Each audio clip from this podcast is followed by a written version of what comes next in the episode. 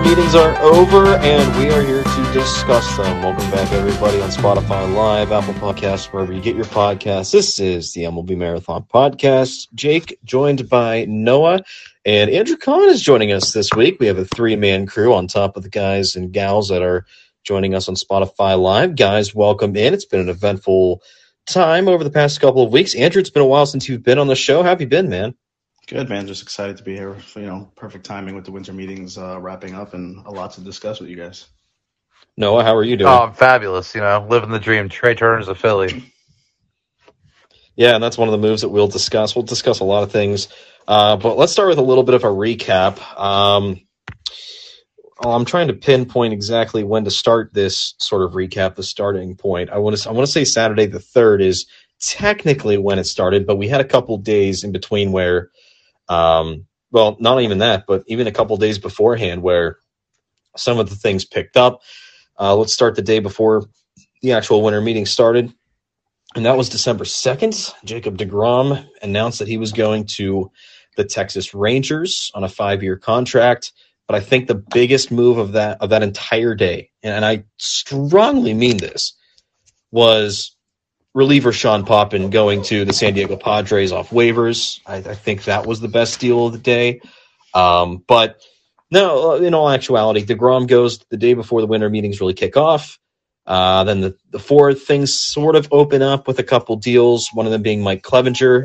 If you can hear my dog is wanting to get out of my room, so I will allow her to escape this prison. Um, so we have Mike Clevinger kicking off the biggest moves, I would say. Uh, December 5th, we saw a couple other ones. Adonis Medina went to the Brewers. Um, Clayton Kershaw back to the Dodgers, which we all kind of expected. Kyle Gibson signed, went to the Baltimore Orioles. Just picking out a couple here. Obviously, there were a lot of names that were moved. Um, on the 6th, Nomar Mazara went to Baltimore. Uh, Mitch Haniger on the 6th went to San Francisco. And then in the days that followed the winter meetings, we saw Justin Verlander get re signed, this time to the Mets, uh, which, in my opinion, was probably the biggest move aside from DeGrom. And then in the days that followed, we had the Rule 5 draft. Some of the guys were picked up. The Mets or opened the pocket strings a little bit. David Robertson with Jose Quintana as well. Texas added Andrew Heaney. Not a good signing, not a bad one either. Trea Turner, as Noah said, went to the Phillies. Uh, Willson Contreras replaced Yadier Molina in St. Louis. Trevor Williams, who is more under the radar after a great season last year with New York, went to Washington. And then the last, well, the last couple of moves, Brandon Nimmo stays with the Mets. Senga goes to the Mets. That was a big shock. And uh, the Boston Red Sox, they were in on a couple of people. Um, name's slipping me right now. I forget who who they signed. Um, Yoshida. Yes, thank you. Yoshida, they signed. So really it was an eventful period, an eventful winter winter meetings. Personally, I think it could have gone a little bit better in terms of uh, big names going to different places or resigning. You know, just not much, not many big names in the news. Uh, but really, it was kind of like that period after the winter meetings that we saw more movement. Andrew, I'm going to toss it to you. Let's start with some light thoughts on the winter meetings and some of the big deals that went on. Yeah, sure. Um, so as Noah, you know, mentioned before, Trea Turner went to Philly, and what we kind of expected him to do. Um, not many people expected the 11 years, but the 300 million is pretty spot on. And you know, Dombrowski's kind of going for it, coming off the World Series, and added Taijuan Walker and Matt Strahm. I think all three ads are significant upgrades to what the Phillies had coming in. You know, you have Turner can slot into shortstop, probably hit second, and you know, when he's right, he's a top three player in all of baseball. So Philly Nation should be super happy about that. You know, there's a great chance for another Red October. Um, Taijuan Walker, he was great for the Mets first half both seasons, tapered off a little bit, but he is a significant upgrade um, in the back end of their rotation. And Matt Strahm has potential to be a really dominant left-hander out of the pen if he can stay healthy. No, yeah. your thoughts? Yeah, I, I agree with all of that there. Um, you know, as far as the winter meetings go, I, I would say I wouldn't say it was uneventful. I mean, we actually saw most of the big names come off the board. I mean, now we're just really waiting on Swanson, Correa, and Rodon as far as the uh, the big three remaining. But uh, I, am satisfied. I mean, obviously, as a Phillies fan, I'm satisfied with what what Dombrowski did at the meetings, like Andrew said. Um, I'm also, if I'm a Mets fan, I'm very satisfied because you know they kind of picked up the slack where uh, where all the like the Phillies were getting better and the Mets kind of answered, if that makes sense. Um, but what I'm kind of shocked by is what the San Diego Padres did, and that was bringing Xander Bogaerts on an 11 year deal as well for 280 million. And I, I just I didn't really see the fit there with the Padres. I mean, I could be wrong, but I, I just it, it, it kind of came out of nowhere to me. So um, that's that's just kind of my uh, my like. All right, yeah, and that's a good segue into our next topic of conversation. Uh, really, winners and losers of uh, this winter meetings period. I think it's it's known to everybody. The Mets, in my opinion, were the top winners. I, I mean, yeah, you lose Degrom, which is a big blow, and that kind of gave everybody a little bit of a bitter taste. Some expected it, some didn't. But then you fill in those gaps with the guys like Jacob, or I'm sorry, Jacob Degrom, Justin Verlander, um, Jose Quintana. You bring in David Robertson to the bullpen. Um, I think that's a good bit of replenishment for that Mets bullpen and starting rotation. So obviously there's a little bit of winner there. Then they bring in Brandon Nimmo, which a lot of people didn't know if they were going to bring him back or not. So that's a little bit of a winner in my opinion. Um, I'm trying to. I was going over this. I would consider the Texas Rangers slight winners. Um, obviously, with Degrom, if he stays healthy and he pitches like he did in New York, it's going to look back as probably one of the greatest deals they've ever made. Um, then bringing in Andrew Heaney, who, like I said before, is he's all right. You know, he's not the greatest thing in the world, but if he can be serviceable, keep that ERA down and sort of be like a nice back end of the rotation piece, it'll really look like that the Texas Rangers have built themselves a you know, quite a good pitching uh, committee throughout this offseason. So uh, right now, to me, and I'll also consider the Phillies a win because of Trea Turner. That was a big one. Um, uh, but those are just like my top three winners. Yeah, I would say that maybe the Yankees are a winner in bringing back Judge, but I think half the population thought that he was going to be back with the Yankees, and regardless, I give him credit to the fact that, um, you know, the fact that he put his legacy before cash, and you know he he's loyal to the Yankee base. I, I commend him for that, um, and I commend Cashman for bringing him back too. Um, so, but I, I, mean, with it being expected, I wouldn't consider that a major win. Um, it's a win nonetheless, though. Um, I don't know, Andrew. What do you? Who do you think really won big in this um, in this winter meetings? I I think it's safe to say the Mets are among all of our topics. But uh, what are some of the other? Yeah, no, you touched on the Mets being a winner. Uh, you mentioned Nimmo, Verlander, Quintana, D. Rob. Um, I actually want to touch on one of their trades, uh, Brooks Raley. Brooks Raley is, you know, they've had issues with lefties in their pen for a long time. Joely Rodriguez stunk up the joint, couldn't throw a strike many times out there. Uh, Brooks Raley was he was lights out for the Rays last year. I think you know for a five million dollar deal, uh, and they didn't really trade anything for him. The kid they traded was a prospect who you kind of hope would turn into Brooks Raley. So for a win now team, I think that was a no brainer for them. And I also love their Rule Five pick from the Yankees, Zach Greene. He uh, he was top 15 in like xFIP, uh, ERA plus, and a bunch of other category categories for them. So I, I love his chance to uh, contribute out of the bullpen this year. Um, another winner, obviously the Phillies, the Rangers, of course. I actually like what the Cubs did. Um, they grabbed Bellinger on a one-year deal, seventeen and a half million, I believe it was. Uh, no risk there. You know, they have a glutton of depth in, in the outfield, so they can even use them at first. And they grabbed Jameson Taillon. Um, a lot of people slept on their rotation, but in the second half, their one through five had a sub three ERA. If if Taillon can, you know, replicate what he did last year, that brings their rotation to, you know, a, a, another another echelon, another level that you know you could see them. Obviously, they're not contenders, but you know, grabbing a Taillon, grabbing a Bellinger, and you know, it looks like they're still in the market for a Dansby or Correa. They could end up being pretty big, pretty big winners when all said and done, because um, it certainly looks like they want to spend. Yeah, I I love what you said there about the Cubs because you, you kind of took the words right out of my mouth. I was going to go there too. Um, I also think that they will still probably end up with either Dansby Swanson or Correa. I think Swanson's probably the more likely of the two. But if they do that, I mean, that kind of puts them in conversation as as a potential contender because if you look at the NL Central, I mean, it's it's really weak. Um, you know, the Cardinals they're a good team, but I'm not really sold on their pitching. And obviously, you know, you're bringing in Willson Contreras, and I, and I mean that's fine. He's a great offensive player, but his pitch framing is terrible. His defense is terrible. I mean, you know, in, in my opinion, I almost look at him as like a DH kind of player. I mean, obviously, yeah, he can still catch, but they're losing that ability that Molina brought. I mean, the, the ability to call games, the ability to p- frame pitches. I mean, that's that's a big deal that a lot of people aren't really talking about right now. So, um, I, I I can totally understand why the Cubs didn't bring him back, and I, I also think the Cubs are in on Sean Murphy as well from the Athletics, which we were told he was close to being traded, and nothing ever came to substance there. So, um, but yeah, no, I really like what the Cubs did. But as as far as winners go, you know, I, obviously I got to put the Mets in the top spot. I mean, they're just kind of blowing everybody away there. Um, I'm going to put the Phillies in the second spot. Might be some bias there, but you know, whatever. And then I, I would agree with you. I'd, I'd put the Cubs in the third spot because the Cubs made a lot of noise, and and the teams that needed to make noise just didn't.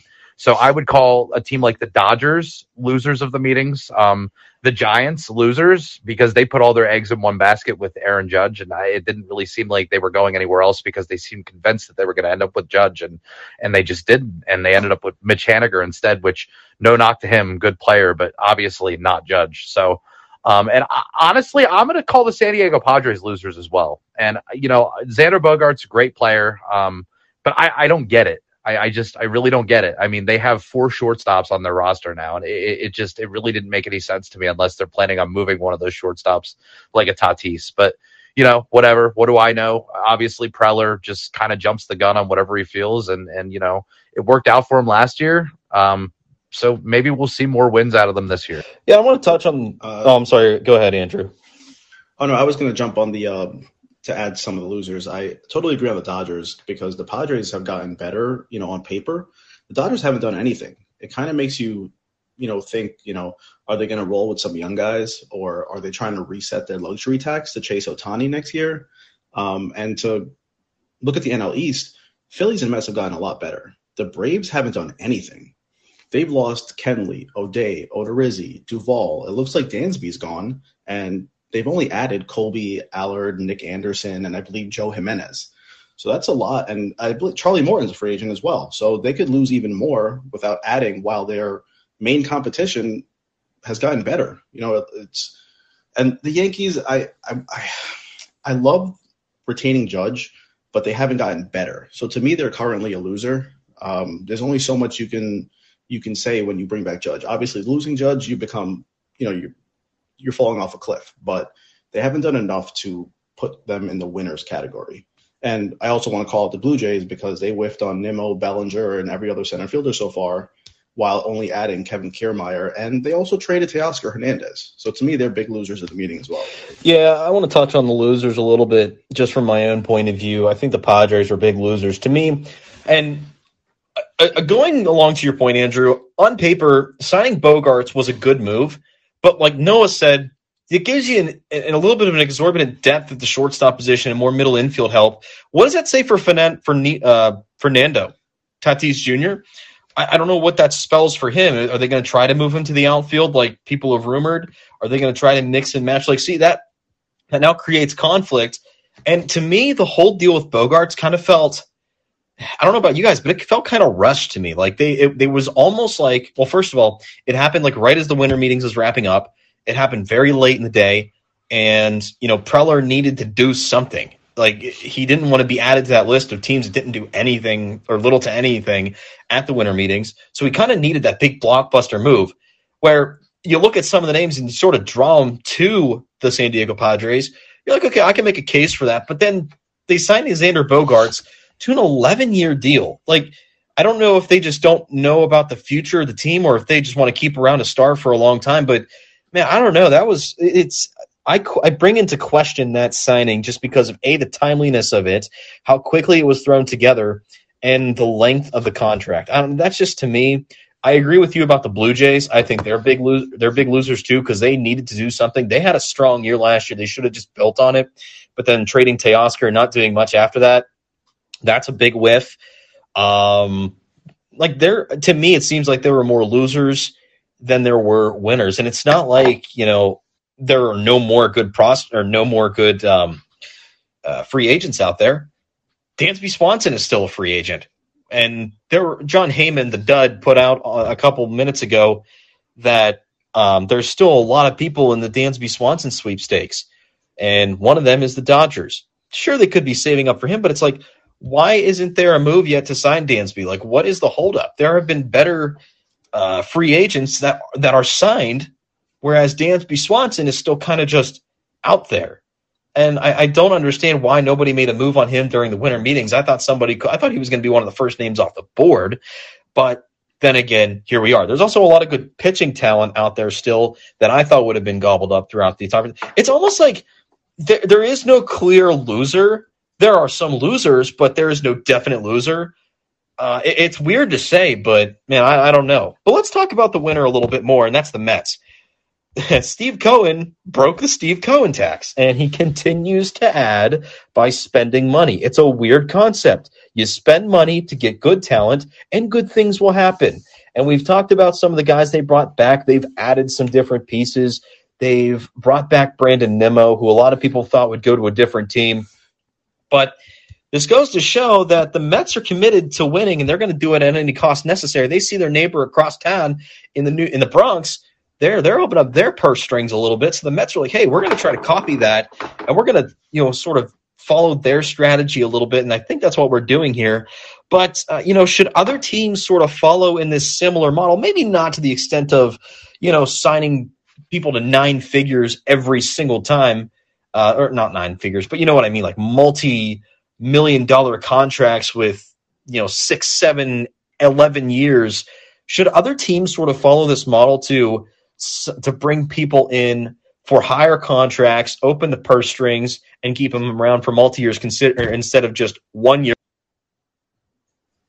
Uh, so, as our resident Met fan, um, it's been a long time coming. Uh, a lot of people kind of have that pessimistic Mets feel where it's like we're so used to the Wilpons, and ironically, in the last couple years, despite uh, despite Cohen bringing in a Scherzer Lindor, people have kind of been frustrated with him, which to me was baffling, but that's just Mets Twitter out there. But he's spent $360 million on free agents so far. The, with the penalties, he's it's looking at $80 million in penalties, which to your point before, it's more than the Athletics, Orioles, Pirates, Rays, and Reds total payroll. If that's not a alarming thing to not only the other owners but to fans, like it's like you said, spend the money, win ball games, bring in proven talent. If you spend, the fans will show up, and hopefully the wins will come. So right now the Mets looking at what 345 million in their payroll, 420 in total, and the wild part about that, that's only three percent of Cohen's net worth. So he could pay for this team with without any hesitation. To me, I think he still has another 30 to 40 million dollars to spend. I think his his ceiling, if we want to say, you know, if he even has one, I think 450 after penalties is where he'll kind of end up, which brings me to Carlos Correa. I really think they are still in on Correa, but I think there's a divide in the length of contract. Um, I don't think Correa wants another short term deal like he had last year. I think he wants a $300 million deal, but I think Cohen wants him on a short term, high salary deal. So I definitely think they're still in on a bat. The fit is there, especially at DH or even third base. Third base, but I would not count the Mets out at all on adding one or two more bats and one or two more bullpen pieces. I could really see him just saying hell with it and just blow past any figure imaginable in regards to total salary of the team. Yeah. So the way I look at it is, where does he stop?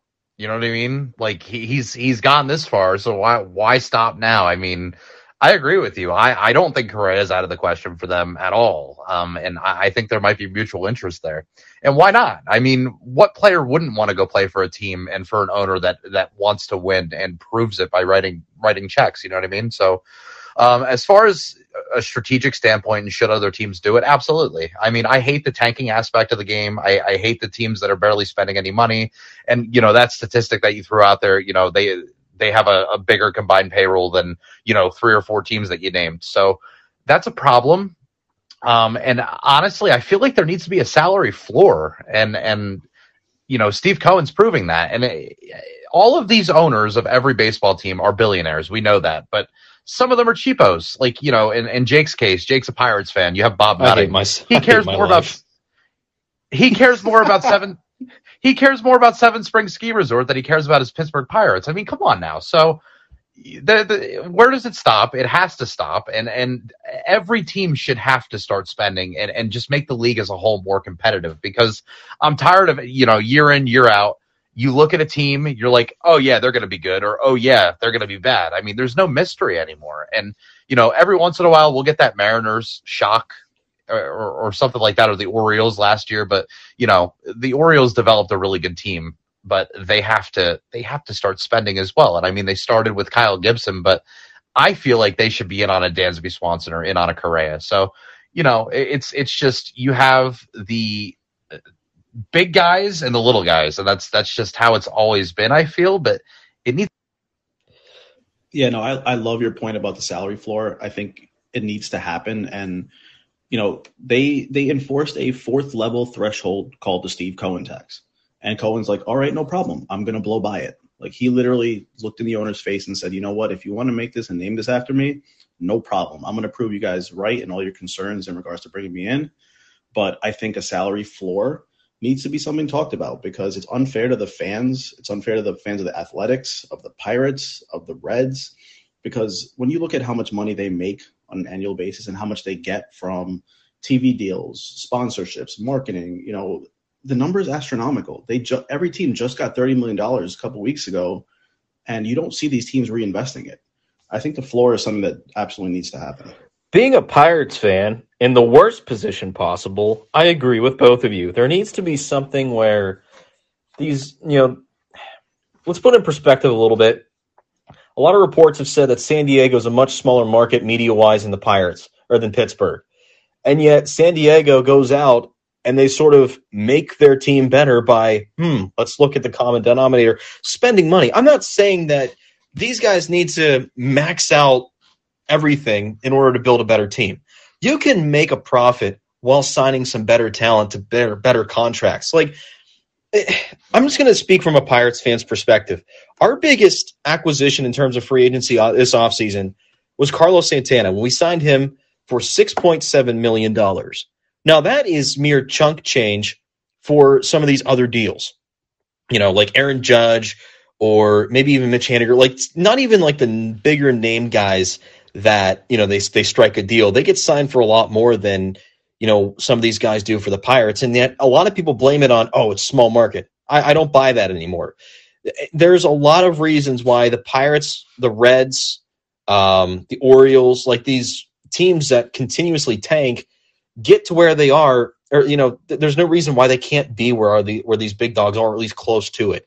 Um, I am not a big fan of this whole tanking thing. I, I I like that one part of it where it rebuilds the farm system a little bit with some better prospects. But when you have a reputation like the Pirates or some of these better prospects are dealt away, it kind of leaves it redundant. Um, I don't. I think the problem with tanking in baseball is it's so apparent. You know, in football, to give it a little bit of a side by side glimpse, you look at what happens in the NFL. There's 17 weeks. You could be competitive through the first like seven weeks or so. In the last 10, okay, these guys are tanking, but at least they put in the effort. In baseball, you kind of tell when there's a tanking team earlier than ever. And I think the trade deadline kind of sells the deal like, oh, this team's going to tank for the remaining two seasons and lose as many games as they possibly can. That's a problem. And I don't know. It sucks that MLB isn't doing more of it because they don't care about the younger, the smaller guys. If the media outlets have proven anything worthy, is that the bigger markets are all is all where the attention's going on because that's why you're not seeing any action dealt.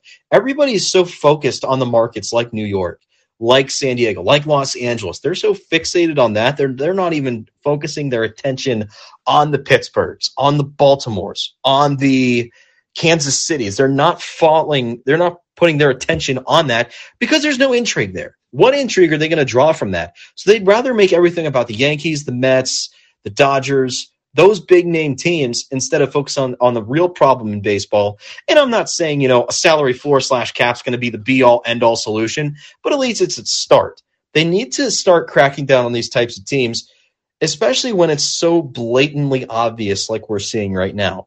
If it wasn't so obvious, you'd probably have a little bit more of a divide among people saying, hey, maybe it's not a tanking problem.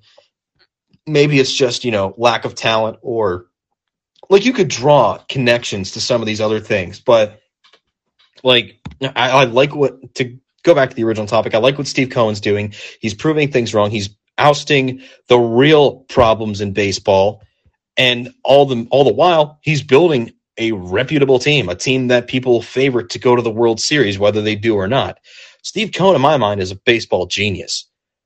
But it'll, you know, we'll see what happens from there. I'll get off my soapbox because I could rant for hours and hours about how the Pirates are just completely trash. So I'll just stop with that. Plus, I have another, I have a podcast for a Pirates SB Nation blog site that you need, you can check out now that I bitch about all the time. Um, so let's stay in the NL East you know, the Phillies adding, the Mets adding, the Nationals, they've added some pieces, but no big headlines. Really, the biggest pieces that they've added were Trevor Williams and um, oh, who else did they add? I J- Jeimer Candelario. That's right, Jeimer Candelario, who you know is not a great name by any means, but they are serviceable. They could show some improvement. So, uh, in my opinion, and I think you guys could share the same sentiment. Maybe you don't, but I think this is all a consensus here. The NL East is probably the most competitive division. And I, I want to ask you guys this Is this the most competitive division that we've seen in recent uh, so to me, on paper, it is right now. Um, especially if you look back the last five, ten years. I know the AL East used to be the beast that it, you know, used to uh, that it was. Now we're far from there, especially with teams like the Red Sox not doing anything at all. But I think the NL East is firmly the best division in baseball. I think we could see 300 win teams, easily 395 plus win teams, barring health, of course. The Braves are young, they have their core in place. Anthopoulos always manages to make some moves and improve them. The Mets have improved, like we've mentioned. The Phillies have improved. The Marlins, they're going to make some moves too. Uh, sooner or later, they're going to parlay some of that pitching into some bats. The pitching they have that's staying, obviously, they have the reigning Cy Young winner in Sandy but they have some great young talent, especially arms wise. They have a lot of guys coming up who are, who could be studs. I could see them moving a Pablo Lopez or maybe a bullpen piece to grab a couple bats. So I think they will be improved. I think the Nats, obviously, they're at the bottom of the division to me, but like you mentioned, Trevor Williams is a serviceable back end guy. Um, Candelario is not a sexy piece, but he, he he's a solid bounce back uh, player that I can see moved at the deadline. And they're also young and they have you know some great prospects that they netted in, you know, selling off the farm, uh, the team last year that can take the next step forward. But to me, without a doubt, best division in baseball. Noah? Yeah, I, I, I would definitely agree with that. And I mean, you know, you have three teams there, like you said, that could win over 100 games. And I mean, all three teams, I mean, they're, they're good in different ways, but they're all so close. And, you know, like we talked about before, the Braves haven't really done much yet. You know, they, they lost a lot of guys to free agency, but I mean, that organization is so deep. I mean, you know, they, they plan to play Vaughn Grissom at shortstop if they if they don't sign Swanson back. And I, I mean, Vaughn Grissom is going to be a, a, I think, a very serviceable shortstop. He may not be superstar level, whatever, but he's going to be good. So the Braves are going to be fine regardless of what they do. I mean, in my opinion, they could not make another move for the entire offseason and they could still be, you know, 95 to 100 win team. Now, I think the Phillies have gotten substantially better. I mean, when you add a guy like Trea Turner into that lineup, I mean, it, it, just it kind of flips it all upside down. You know, that whole lineup last year, and, and this is a team that made it to the World Series, mind you. I mean, up and down that lineup, it's a lot of guys that are a lot of thunder and and you know a lot of strikeouts. So they finally add a guy that that gets on base, you know, high contact, high speed, you know, can hit homers too, can run, drive in runs, but he kind of balances that lineup out. And, and that's something that they really lacked last year. So, and, you know, bringing in Taijuan Walker in, in that four spot in the rotation, I mean, that is going to be huge for them. And, you know, potentially having Andrew Painter in that five spot whenever he's ready. I mean, that rotation has, has potential to be as good as anybody. But then whenever you talk about the Mets, I mean, this team is just, dangerous. I mean, up and down. Their rotation is phenomenal. I mean, you know, adding Senga into the fold now, I believe Senga is going to end up being their four starter. I mean, and, and that is insane. Um, they are just going to be a powerhouse. I mean, yeah, they should probably add maybe one more bullpen piece, and you know, it, it wouldn't hurt to add another bat into that lineup. But they, in my opinion, are, are the best team in the East right now. And then I would probably go the Phillies and then the Braves. But, you know, all three of those teams could be interchangeable because, you know, weird things happen throughout the season. So 100% most competitive division I've ever seen since I've been. Yeah, and you're not going to get any argument from me there. You could argue that the AL East stays um, stays competitive, but considering it's been competitive for years, I wouldn't really throw it into that wow factor category because it's expected. Whereas, you know, you'll you go in with um, the NL East, like you said, Noah. New York obviously tops it all. The, the, it's it's arguably the best team in the NL East right now. Washington got a little bit better. Uh, the Phillies got substantially better, and they can make an even better run. Um, you know, a lot of arguments could be made that, um, you know, they didn't do enough to maybe add to that World Series contending piece. But considering you're the in-house Phillies fan, um, I'm not going to step on that and you know say, oh, they could have done a lot better for what they did. I think they did ex- exceptionally well. Atlanta, like you said, really, I'm just rehashing a lot of points here. Atlanta is very deep prospect wise, and they have a solid core right now. Washington got a little bit better after finishing in the basement of the division. Really, it's just Miami that's just not there, and they they they could they have a toss up of what they could do. They probably know that they're nowhere near a division contending team. So, uh, they could. if, if if I could just interject real quick, I I feel as though Miami is mountains better than the Nationals. I mean, I I just I feel like the Nationals are going to be complete dog water. I mean, a hundred plus lost season. I mean, their their farm system's decent after getting the Padres' entire farm for Juan Soto, but I mean, the Marlins got pitching, man. I mean, the Nationals just don't. But that that's that. no, you're right there. Yeah, I would, I would, I would jump on to agree with Noah there. I, I, I have the Marlins above uh, the Nats simply on the pitching. Their, their, their pitching's nasty, and if Jazz is healthy, if if they keep him, um, I think that they're they're a 65 to 70 win team. I, the Nats, I could definitely see losing 100. You said if they keep them. I know this is going away from our original script, but I want to get your immediate thoughts. Do you think that Jazz is going to be? Tra- Oh man, I it just it the optics of everything that came out about him last year looked so poor. They the kid's a superstar in the making. He's such a good ball player, but everything that comes out about him is negative from a team perspective. Whether it's they don't like his swag, they don't like how he dresses, they don't like, you know, his personality. It's just it's so much negative around him that it wouldn't surprise me to see him floated in some trade rumors to, you know, possibly him and Pablo Lopez being sent off in a mega deal. That would be interesting to see. And I mean, that's still very much up in the air, but I wanted to get your initial thoughts on that. Uh, moving on, we, I mean, it's no contest. The NL East is the most competitive division in recent history. Uh, we got a lot of big name prospects that are still out there. Correa, obviously, being um, the biggest one out there. There's still some big pitchers out there the point I'm making at is there's still plenty of big name talent available on the free agent market. And I mean, obviously, trademark is another thing, but let me ask you guys this. Um, what is taking these big name free agents so long to sign? Is it, do you think it's the contract length? Do you think it's the almighty dollar amount that's sort of holding them back? Maybe it's even the teams that are interested in them. What is forcing these guys to put the, to pump the brakes on um, so to me, it's the top three left in whatever order you want to put them is Rodon, Correa, Dansby, uh, two of which are Boras's clients. But they're but Rodon and Correa are in a really unique position. I feel um, in prior seasons, Boras has had to really shop his guys and kind of sell them to get those big money deals. But Rodon and Correa, the, their market is so robust. It's unique to any Boras client I've I've seen in recent years where he doesn't have to go out and sell them. He doesn't have to go out and you know, speaking these riddles and soliloquies uh, where it's like he's trying to get them the big contract. I think Rodon and Correa are a lock for mega deals. I just think what's holding them up is the fact that there are a ton of teams who want them. Um, the Cardinals came out today as being a you know a late suitor for Rodon. I think Correa's market. I think you could see eight to ten teams in on him, and I think he gets three hundred million dollars. Um, I think Rodon gets six to seven years with thirty plus million. I think he easily surpasses what Ray and Gausman got. But I think what's holding them up is just their market is so huge. There's so many teams that want them, and you know that we've had we've seen the, the dominoes at the top of their position kind of fall. So I think this week is kind of where we get a lot of movement there. And last but not least is Dansby. I think he signs right after Correa does.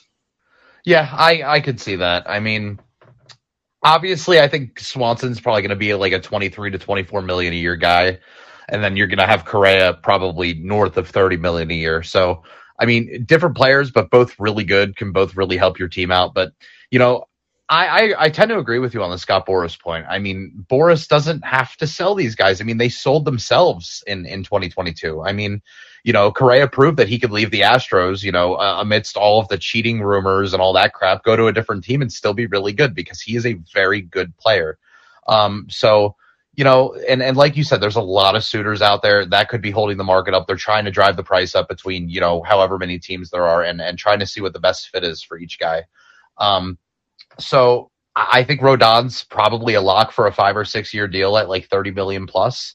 Um, you know, same with Correa, but I think Correa could end up getting a 10 year deal because I think he he ends up being the youngest out of all four shortstops that were available, correct? Yeah. Yep. Mm-hmm. Yeah. So and and you could argue that talent wise he's probably the best of the four. I mean, you know, as far as longevity, I think he's probably going to age the best out of all four of them. So um I I think he is very deserving of of a 10 year deal, you know, 32 to 33 million a year. Um, and I, I think it could drag out a really long time, just just based on how many suitors there are, and and you know, but um, and I, I agree with you. I think Swanson signs as soon as Correa does, uh, just basically kind of getting an idea on where he should be as well. Um, and Rodon, I, it's it's a mystery. He could go literally anywhere and sign at any time. He could sign five minutes from now. He can sign a month from now. You know, you just don't know with him. So, I I, I totally agree with all Yeah, I think it's sorry, my thing was stuck on muted, but um, yeah, I think it's really just waiting for that dam to break, and I think we're going to see some of these guys go. And I I agree with Andrew. I think the main cog in this whole machine, I think, is Carlos Correa. Once he signs, I think that's when we're really going to see the see the floodgates open for some of these big stars. So hopefully they sign soon, because boy, we're really starved for some big big moves and a flurry of them too. Um, well, guys, with that said, um, let's open the floor for a little bit of audience discussion here. We did get a couple questions on Twitter uh, earlier today. We also got one in the chats uh, before we started recording.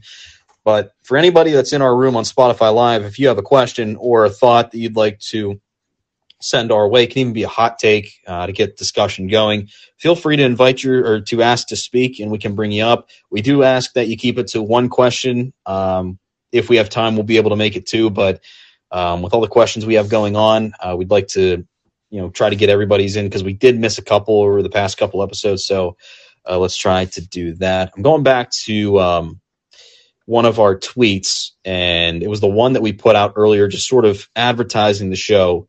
Um, if I can pull it up here, my iPad's running a little bit slow, but um, da, da, da, da, trying to tap dance here. Okay, so this is there's two questions regarding NL East teams, and I think it's very suitable for um, for today's discussion since we really headlined the NL East. The first one uh, came in is from Mets headline on Twitter at Mets underscore headline. Can you cover the latest with Correa and the Mets? Now that's that's a very very uh, under the radar type of conversation that I think a lot of people are having. So Andrew, you're the in-house Mets fan. What's what can you tell us about that?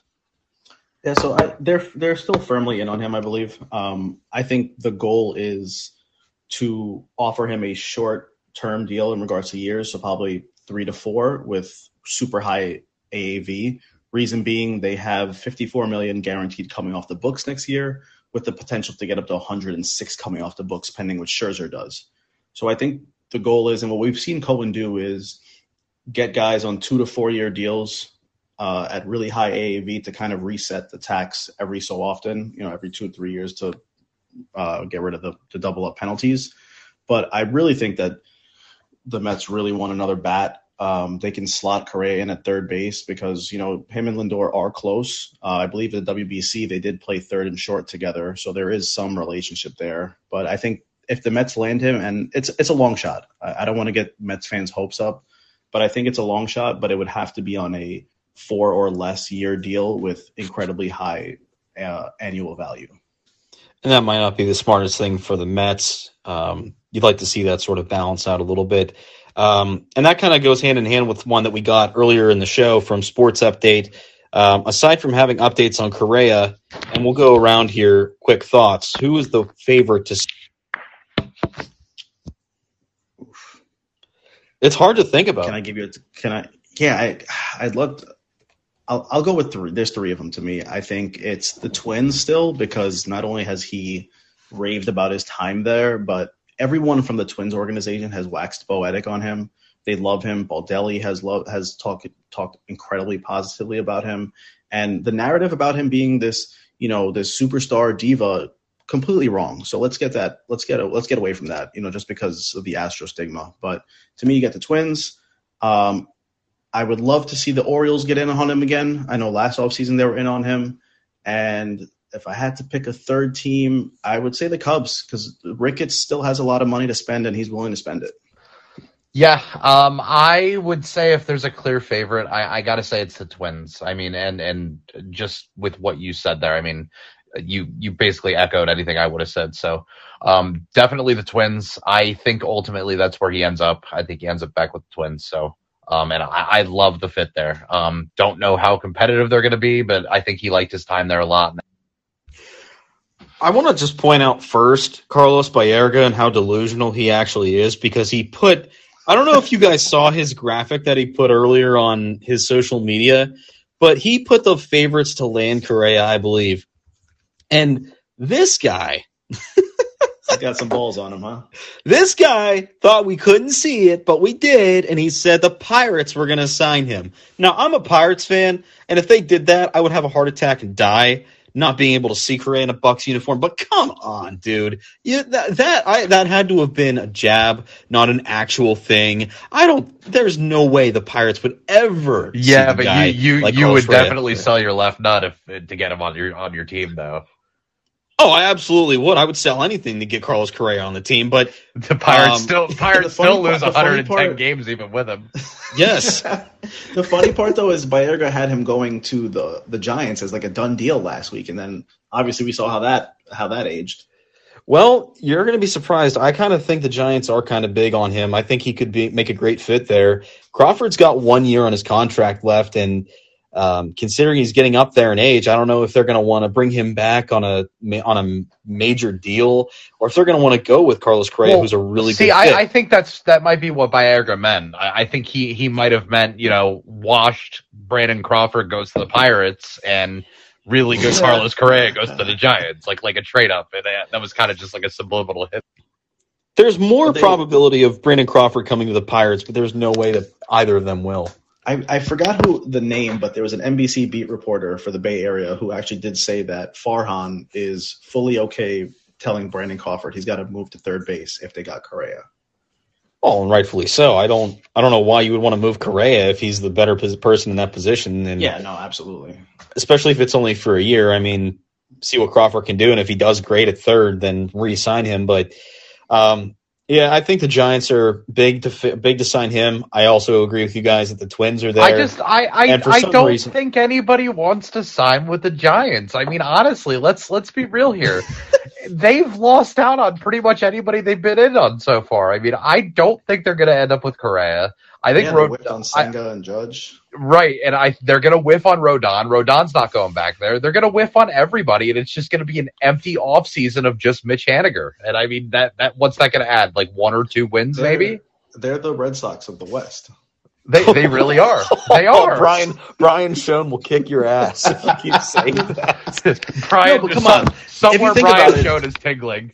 If you think about it, it's kind of been the same off season. They they they've been linked to all these big names, and then it's ah sorry they got outbid, and then okay great they grabbed the Haniger, they grabbed the Yoshida, you know two pieces that aren't going to really change. Well, much to, to Jake's point too. I mean, to, to Jake's point too on that. I, I I mean I gotta agree with him. The the Bogaerts Padres move had to have been out of desperation because they lost out on Trea Turner. It came out they lost out on Judge. They were not going to lose out on Bogaerts too. So oh they, no, they, they they had to go above and beyond for a guy whose exit velo fell off a cliff last year and still gave him 11 years. Yeah. So and, and Bogaerts is going to age terribly. I Yeah, mean, he he 100%. may Oh, hot the- take city. The, the the first the first three or four years of that contract might look really good, but by year five, he's gonna look like he needs a hover around to get around the bases. I mean, You know what he's gonna turn it? He's going to look by year five. Jonathan Schoop trying to play shortstop. See that that that's a really really good comparison. And That don't get me really wrong, good. Jonathan Schoop was a great second baseman last year, but he's clearly not a shortstop. And I just, I, oh, man, they better win a World Series in three or four years, or that contract's going to be an albatross. And you could see Manny Machado opt out as oh, well. Oh, and I honestly, I, I thought about that too. I thought that maybe they signed Bogaerts because they're anticipating losing Machado next year, which I think they're and they could lose Soto too. Yeah, I, that's that's the thing. That's why I, when I said in the chat the other day, and I'm I'm currently working on an article saying that you know AJ Preller's reckless and not a good GM. I, he has zero tact. I mean, none of his trades or signings have have been with any tact. so he's just he's kind of developing this hodgepodge of of has-beens or or gonna be has-been players. Like it, th- this kind of reminds me of what the Marlins did uh, uh, back in what was that 2013 when they got Heath Bell, Jose Reyes. I mean, they were just packing that roster Oh and they were God. absolutely garbage. Hanley Ramirez. Yeah. Oh, yeah. it's Starlin Castro. So, yeah. If so you even want to call him a big name. So that yeah, that's it's, man, they could be really good this year and then fall off a cliff in a year. Yeah, that, that's that's exactly what I think is going to happen because I just I, I think that's just, it's just a hodgepodge of, of good players who like they, they may end up putting uh, Juan Soto at shortstop, put freaking Xander Xander Bogaerts in left field. You know they they're just going to try everybody everywhere. You know they're going to be like, hey Xander, you ever catch before? Do you want to? Nando, go to first. I, I can't wait until Tatis shows up and he's like, "Hey man, uh, I guess I'm playing short." No, bro, you're going to the outfield on your little motorcycle. yeah. I, that actually just I got it. Yeah, Oh yeah, that God. was that was actually really good. Nando's gonna be like, but I was on the cover of MLB 21, and Xander will be like, I could give less of a shit where you were. So can I can I go and answer the Phillies related question that was put on our Twitter before we end on? Yeah, have at it. Yeah. So can you can you read the question? Yeah, it says uh, in short term, can the Phillies still afford uh, Rodon? So to be completely honest with you, I don't want them to go get Rodon. I mean, I wanted Rodon before the Walker signing, but now I don't want to block the, the possibility of having Andrew Painter in the rotation because I think Painter has potential to be better than Rodon eventually. Um, and and plus, I mean, you don't want to like you don't want to tie up another thirty million in a player whenever you know it, it just doesn't make any sense to me. So, Yeah, can, I, can I- I piggyback on that real quick? oh yeah, yeah, Um, Painter's going to be disgusting. I, everything I watch of him, he's got ace front level stuff. And don't sleep on Mick Abel. I, I know you know about him, of course. oh yeah. Abel's got a chance to be a legitimate four. Uh, you So know, the- with, a three ceiling. the the way I look at Mick Abel is he's kind of my trade bait if I'm Dave Dombrowski. I mean, the Phillies need bullpen help still, and I, I think he would be a really good piece to kind of float out there for an elite reliever. So I, I, I don't know. Alex, Alexis Diaz, maybe. Yeah, so, something like that. So, um, I'm really, I'm really high on Painter. Painter's my untouchable, but yeah, no, we're we're not going to sign Rodon. I think uh, outside of maybe a couple bullpen moves or something like that, or maybe bench depth, Dombrowski's done. I mean, he did what he needed to do in San Diego. I also think he's leaving himself with some bandwidth for the deadline because he always makes moves. Yeah. Oh yeah, yeah, for sure. All right, guys. Let's. Uh, we got a viewer question here. Uh, Daniel has put in a request to speak. Daniel, hopefully it's not some payback for some of the shit that we've said already. But uh, what's up, man? Good. How are you? Good, dude. What's up? So, uh, what do you think the big massive deal the Yankees are going to do? They say that there's stuff going on, but I'm wondering, are they talking about trading Donaldson, Stanton, or I mean, I, I heard I heard they might be putting a Chick Fil A in the 300 level. I, I, I don't I don't know I don't know if that's Hey, I would love that. I love Chick. I definitely would love Chick Fil A is too. god tier. Daniel, when you're at when you're at a game, meet me for some Chick Fil A, man. I will. Um, I, I think they land Rodon. I, I, I think that's the that's what Cashman does, and I think I think he gives him the extra year and the extra couple million dollars, and they get Rodon. And I can see them making a play to actually. I was this was going to be one of my hot takes. Uh, I think they trade one of their big name shortstops for another bat. What type of bat? Do you think it's going to be an outfielder? Um, Marucci, two seventy. I think at this point it would have to be an outfielder. Um, I would love to see them go get a, a legitimate center fielder like Bryan Reynolds. Sorry, Oh. Jake, but but if you're gonna if you're gonna get a guy like that, you're gonna have to give up three to four top thirty prospects, and one of them is gonna have to be one of the big name shortstops. I'm okay with losing Peraza. Oh, Only reason See, that's the thing. You're okay with losing Peraza, but the Pirates are not okay with bringing him on just because you are okay with getting rid of him.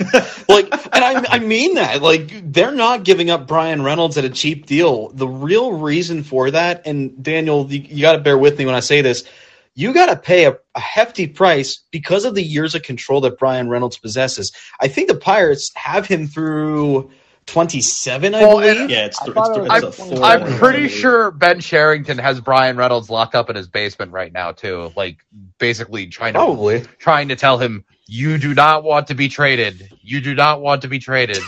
so I, I Um, feel like it's going to cost a Dominguez plus a Trey Sweeney and probably two arms. So I, you're going to have to give a Volpe or Dominguez if you want Reynolds. Cur- Give at least currently. Also, do you think Hicks and Donaldson gets traded? Oof, man, I th- neither of those guys could play on my men's league team, so I don't know where they. the the only way those the only way those guys get traded is in the trade simulator that Yankees fans possess for Bryan Reynolds, and I'm not Hey, saying man, that don't- based don't off Bobby. Malone. He don't like Bobby Malone. I'm only saying that because I've seen the trades that they have proposed no, and we Hicks is we I, I every single one. I would really like to see Adam King and Bobby Malone compete in a smackdown battle. What? what?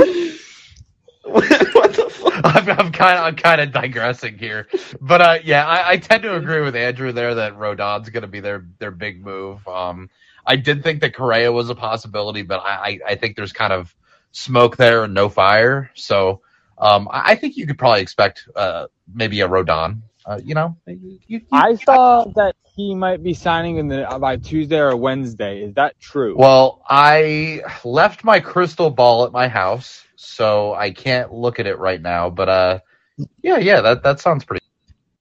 yeah, I could see that. Yeah, I, I I don't know the time frame. I'd love to see it this week just to give us something to talk about next week. But um, the market's so robust that you know he could go. He, like Noah said before, he can go tonight or in a month. All right. Thank you so much. No problem, man. Thank you. Dave. Go birds. I feel kind of bad that we like started like bagging on him about Yankees trade offers, but for Bryan Reynolds, but uh, that was pretty good. Um, yeah, I don't know. Looking back, I, I just want to extend a little bit on Reynolds a little bit because, like you said, no, I feel like Cherington has him locked up in his basement, preventing him from going anywhere until spring training starts.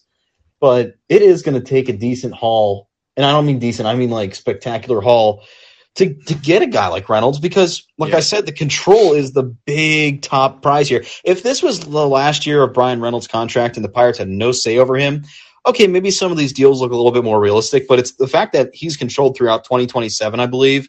Like he's going to be 30 by the time he's a free agent. Like that's the big thing, and that's what people I don't think realize is like you're going to have to give up a significant haul to get a guy like that with a lot of control. And eh, people just think it's like yeah, yeah, and the Pirates do this to themselves. They trade very, very poorly, but I, I think with a guy like Reynolds, they're going to be a little bit smarter.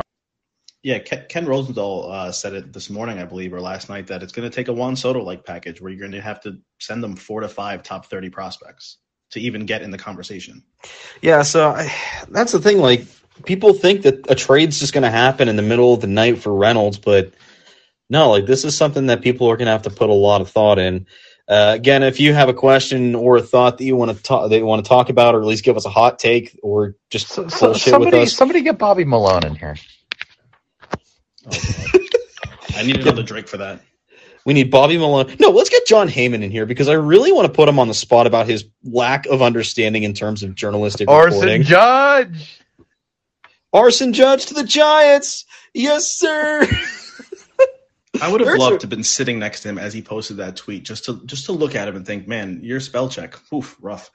Do you think Joel Sherman looked at him dead in the eye and said, "You're an idiot, Jon"? I understand that he was probably exhausted because that has to be an exhausting process, covering literally everything, being on edge for literally everything at the winter No, meetings. but the- This come guy on, was man. probably holding up a stethoscope to the wall of Aaron Judge's hotel room to try and see if he could hear any conversations, and he thought he heard that he was going to the Giants. I I guarantee that he saw some rando Twitter account say Judge was going to the Giants and he just wanted to be first. And in the process of his poor journalistic ability, you know, gave us a meme for for ages to come.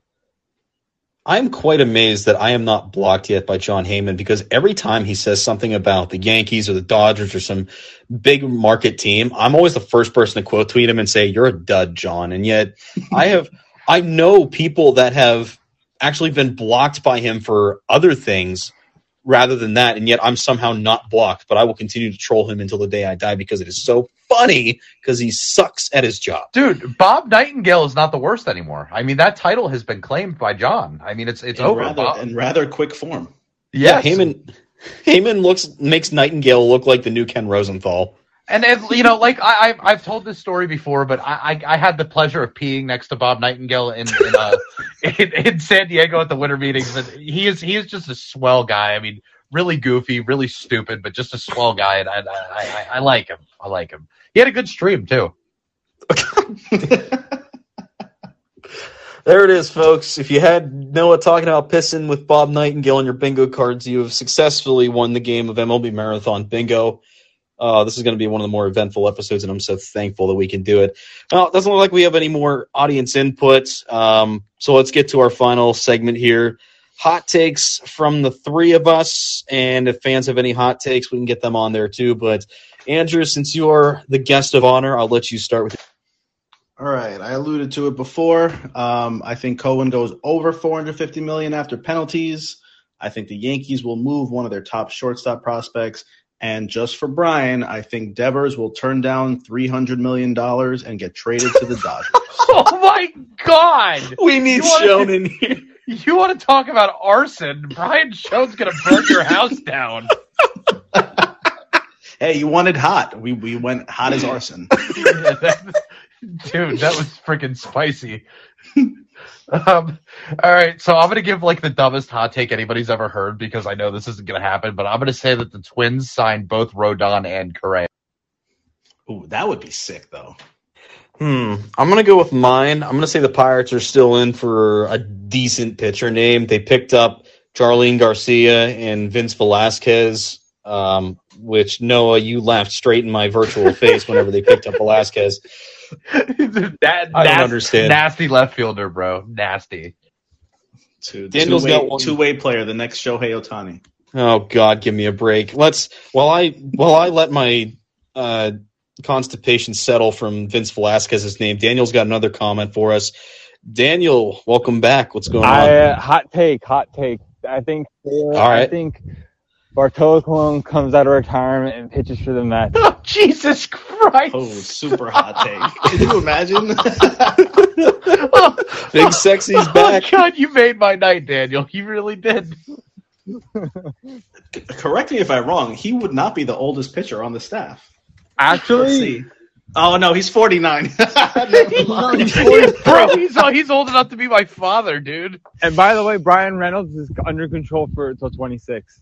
26. Gotcha. Either way, like that's still a lot of control, but oh, that's it's gonna be a tough day when I we do ultimately think do if- trade him.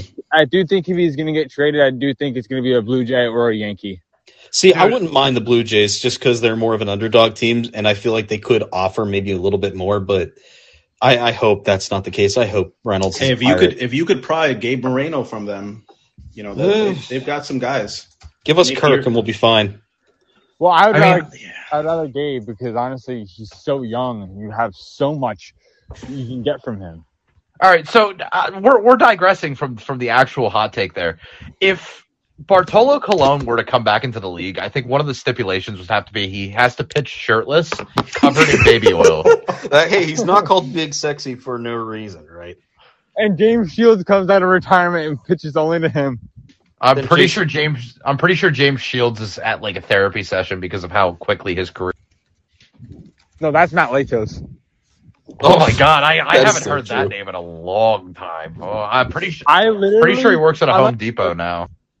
I'm not even joking. I went to a Jersey Jackals game, a New Jersey Jackals game, and he was pitching for the game. I only spent eight dollars to get into the ga- to the to, the game. and I swear to God, he, the first fight I saw in MLB history, not even like professional history, was him freaking picking the guy up and throwing him on the ground. I'm like, what the fuck? What town did the New Jersey Jackals play in? The Secaucus. Oh, really? Yeah, it's it's a nice complex. Huh. I'll have to go to a game.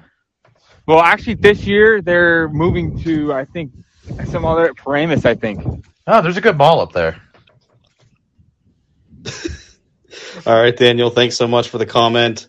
Um, okay, that was that. You know, Daniel. Daniel's a funny guy. I, I like. think, I him. think we should, we, we might as well just add him to the team at this point. He's been the only one to speak with us. Daniel. Daniel, DM us. Daniel, Daniel wants Rafael Devers to be traded. Daniel, there's a there's a great guy called Brian Schoen. You would Andrew, love to meet. Brian has a newborn. We cannot we cannot lose him yet. He, it's not okay. okay, all right. Um, I'm gonna draw the line there. That that's got to that's that, there's no better way we can wrap up the episode other But you than haven't that. even so- given your hot take yet. Do I really have to after Ab- after that? absolutely. Yes. All right, all right, all right. Yes, I'm Zach gonna say- to the Pirates. I'm going to say the Pirates are still in for a big pitcher, and I'm still very heavy on the fact that they're going to sign Sean Manaea. Oh, I think that's gonna be their big real offseason big pitch. one. Damn. For the Pirates, it is. For the Pirates, it's a big move. Okay, it's like it's like having micro penis syndrome and putting it next to a tic tac. That's how. That's a little bit of a buffer to your mental frontal, your frontal lobe. But we have lost all control of this episode. Holy shit! Um, It started off so professional, and then we took a we took a hard right. We missed the exit, so we tried to get off it. We never did. That's that's what I'm going to name the episode. We missed the exit. The Jer- right, the Jersey slide.